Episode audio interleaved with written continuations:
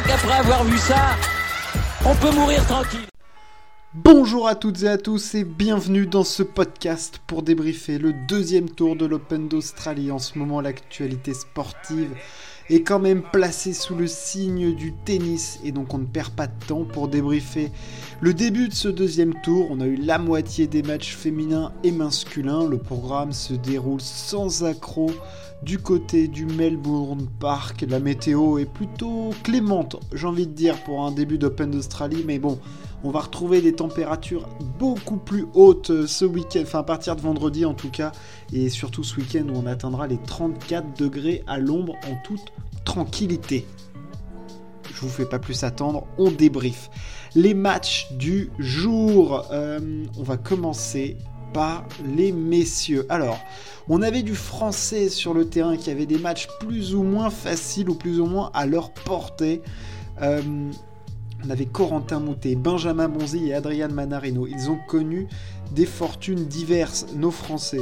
On va commencer par la plus heureuse de toutes, et c'était pas forcément la plus attendue. La victoire d'Adrian Manarino qui s'offre cousin Hub, Hubert Urkach, tête de série 10, euh, vainqueur d'un Masters 1000 l'année dernière, euh, qui avait fait une excellente fin de saison.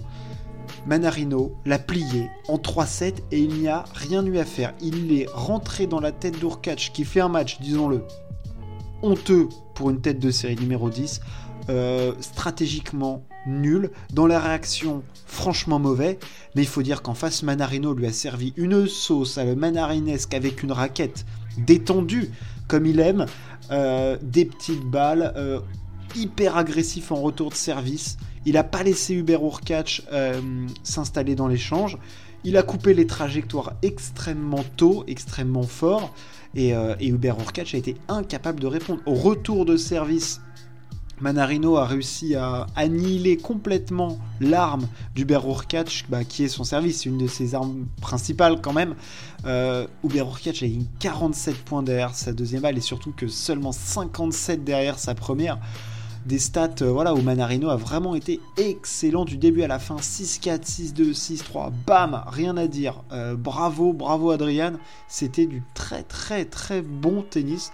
Un de ses plus grands matchs en, Grand Chelem, en tout cas, ça c'est, sûr. Les autres Français, Benjamin Bonzi perd face à Karine Kachanov, la marche était un peu haute. Bah, il a été dépassé par la puissance du russe globalement.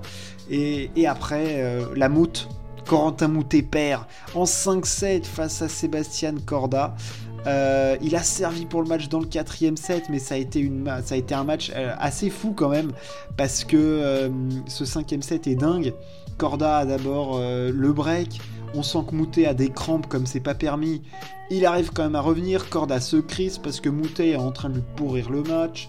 Il prend des selfies avec les téléspectateurs pour essayer de faire sortir Corda de son match. L'Américain, bien que fébrile à la fin, réussit à conclure. La défaite, elle est dure pour Corentin Moutet, mais il fait pas un si mauvais match que ça. C'est ça qui est qu'il faut quand même prendre en compte. Il fait plutôt un bon match. Euh, et puis c'est Corda en face, hein. c'est quand même du, très gros joueur. Hein. donc bon, voilà, elle est, un petit peu dure à avaler, mais au fond, il peut pas trop euh, s'en vouloir non plus.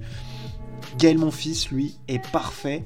Euh, dans son quart de tableau dégagé, on sait, on va pas y revenir à chaque fois. Il a fait le boulot face à Bublik, il l'a tordu en deux, il l'a écrasé, il lui a roulé dessus, tout ce qu'on veut.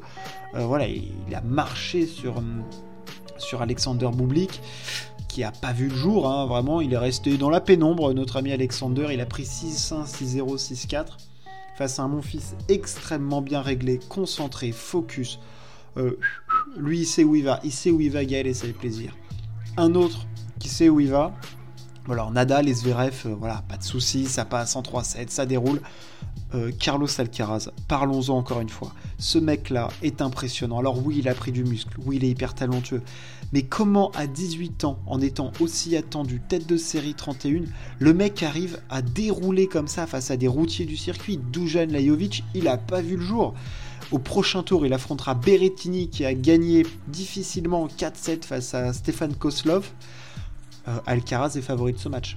Et ça, ça va être un match pépite. Il faudra regarder ce match, bien évidemment, je ne saurais vous le conseiller. Mais Carlos Alcaraz, on a en face de nous euh, l'éclosion d'une pépite absolue de ce sport. Denis Chapovalov a bah, comme bien souvent, face à des mecs pas forts, euh, réussi, enfin pas forts, on s'entend, pas de son niveau, réussi à faire un match en 5-7 pas possible, avec 350 euh, points en tout, 380 euh, points même en tout. enfin bref, c'est. Et pourtant il s'est accroché, il s'est accroché, hein, mais que c'est fouillis, que c'est brouillon. Il fait vraiment la pluie et le beau temps sur un court de tennis, quoi. Il fait 81 coups gagnants, mais il fait aussi 77 fautes directes, alors il a un ratio positif. Mais alors il en a mis partout. Il en a mis dans tous les sens, notre ami Denis. Euh, qu'est-ce qu'on aimerait que ce soit plus rangé dans son cerveau quand même? Ah ouais. Busta, lui, bat Talon Griggs pour 5, en 5-7. Euh, Sonego est passé face à Oscar Ote. Kekmanovic bat Tommy Paul. Euh, Karatsev, lui, c'était pas simple face à McDonald encore. Il y a eu des breaks dans tous les sens dans ce match, mais mon Karatsev était quand même un petit cran au-dessus. Il a, réussi, à passer ça. Et le futur adversaire de mon fils, Christian Garin, a encore fait un match monstrueux en 5-7 face à Pedro Martinez. Euh, il leur a joué en tout, euh, Garin, quasiment 10 heures pour en arriver là. Là où mon fils a joué 3h15. Il y a 6h45 de différence entre les deux. C'est absolument énorme. Et bien sûr, un avantage pour notre ami mon fils. On va passer au tableau féminin. Il y avait des favorites euh, aujourd'hui. On avait notamment Naomi Osaka qui est passée, tout comme Maria Sakkari. Ça passe en 2-7, hein, ça déroule tranquillement. Euh, on peut aussi penser à Barty qui est là explosé Bronzetti. Paola Badoza face à Maria Trevisan, ça déroule. Les filles tiennent leur rang et c'est sympa de voir ça de voir les grosses, grosses favorites vraiment dérouler, assumer leur euh, statut. On sait que hum, chez les filles, on peut avoir des, ah, des hauts et des bas. Vitolina, bon, ça a été plus compliqué face à Harmonitane qui, euh, la française, a dû abandonner, blessée, euh, blessée au mollet. Ça a été. elle se fait des nœuds dans la tête, notre amie Elina. Oh là là. Elle de, pourquoi, pourquoi elle prend pas exemple sur mon physien à être détendue comme ça?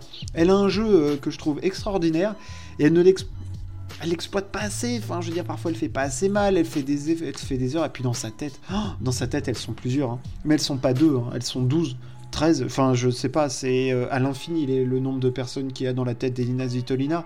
Au moment de conclure un match ou quoi, c'est. Oh là, c'est Tchernobyl. Hein. Franchement, c'est compliqué. Azarenka, elle a dépouillé Jill Teichmann. Euh, non, non, il y a eu des très très beaux résultats des favorites.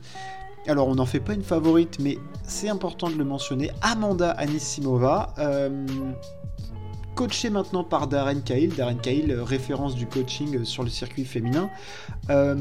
ça rentre un petit peu dans la tête, on le sait, c'est une américaine. Les américaines, elles ont tendance à envoyer des brins, des bûches, et, grosso modo à pas trop réfléchir. Amanda Anisimova apporte de la variété à son jeu et met 2-7 secs, 6-2-7-5 à Belinda Bencic. C'est quand même notable, fortement notable, euh, pour elle qui avait été révélée à Roland Garros, puis qui avait eu beaucoup de mal à se remettre euh, du décès de son père par la suite, mais qui là, ça y est, en ce début d'année, gagne un titre sur les mêmes cours que l'Open d'Australie et là semble dérouler, il va falloir la surveiller. Elle peut être dangereuse.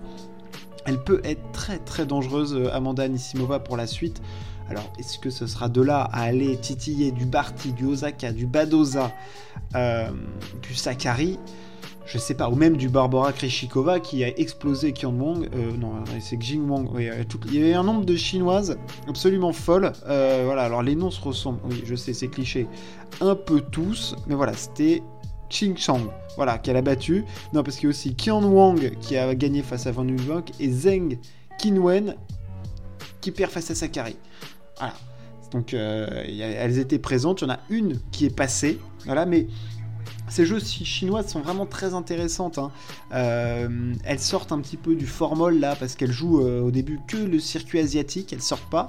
Et en arrivant sur le circuit euh, entre guillemets européen, enfin WTA mondial, bah les joueuses ne savent pas trop à quoi s'attendre et souvent c'est très très solide de fond de cours donc voilà, c'était pas, pas des tours simples hein, pour, pour Sakari et Kreshikova, elles ont maîtrisé ça à la perfection. Voilà ce qu'on pouvait dire globalement sur euh, ce deuxième tour de l'Open d'Australie, sur les premiers matchs de deuxième tour. Alors demain, demain on a des matchs de fou. Honnêtement, demain, c'est régalade, euh, que ce soit chez les hommes ou chez les femmes. Euh, je pense évidemment au Kyrgios Medvedev, qui est une pépite absolue. Mais on n'a pas que ça. Euh, alors, si vous aimez le tennis champagne, regardez Maxime Cressy euh, face à, face à Machak. Mais non, je ne saurais vous conseiller un OG Aliasim Davidovic Fokina qui vaut son pesant de cacahuètes. Euh, un petit Bautista à goutte, ça fait toujours plaisir à voir. Évidemment, le Dimitrov face à Benoît Paire. Un match long si vous, si, vous aimez regarder du tennis qui dure longtemps. À mon avis, le, le Frances Tiafo face à Taylor Fritz, ça va durer quelques minutes. Et puis, un match qui va durer plusieurs minutes, euh, évidemment, le Andy Murray face à Taro Daniel. Murray qui ne sait plus faire un match en 3-7, sauf s'il le perd. Euh, voilà, Andy Murray, on le sait, ange bionique, mais surtout mental bionique, mental d'acier. Puis rendez-vous pour le Kyrgios Medvedev, même si honnêtement, je crois fortement au pétard mouillé. Merci de m'avoir écouté, on se retrouve demain. Ciao, à plus.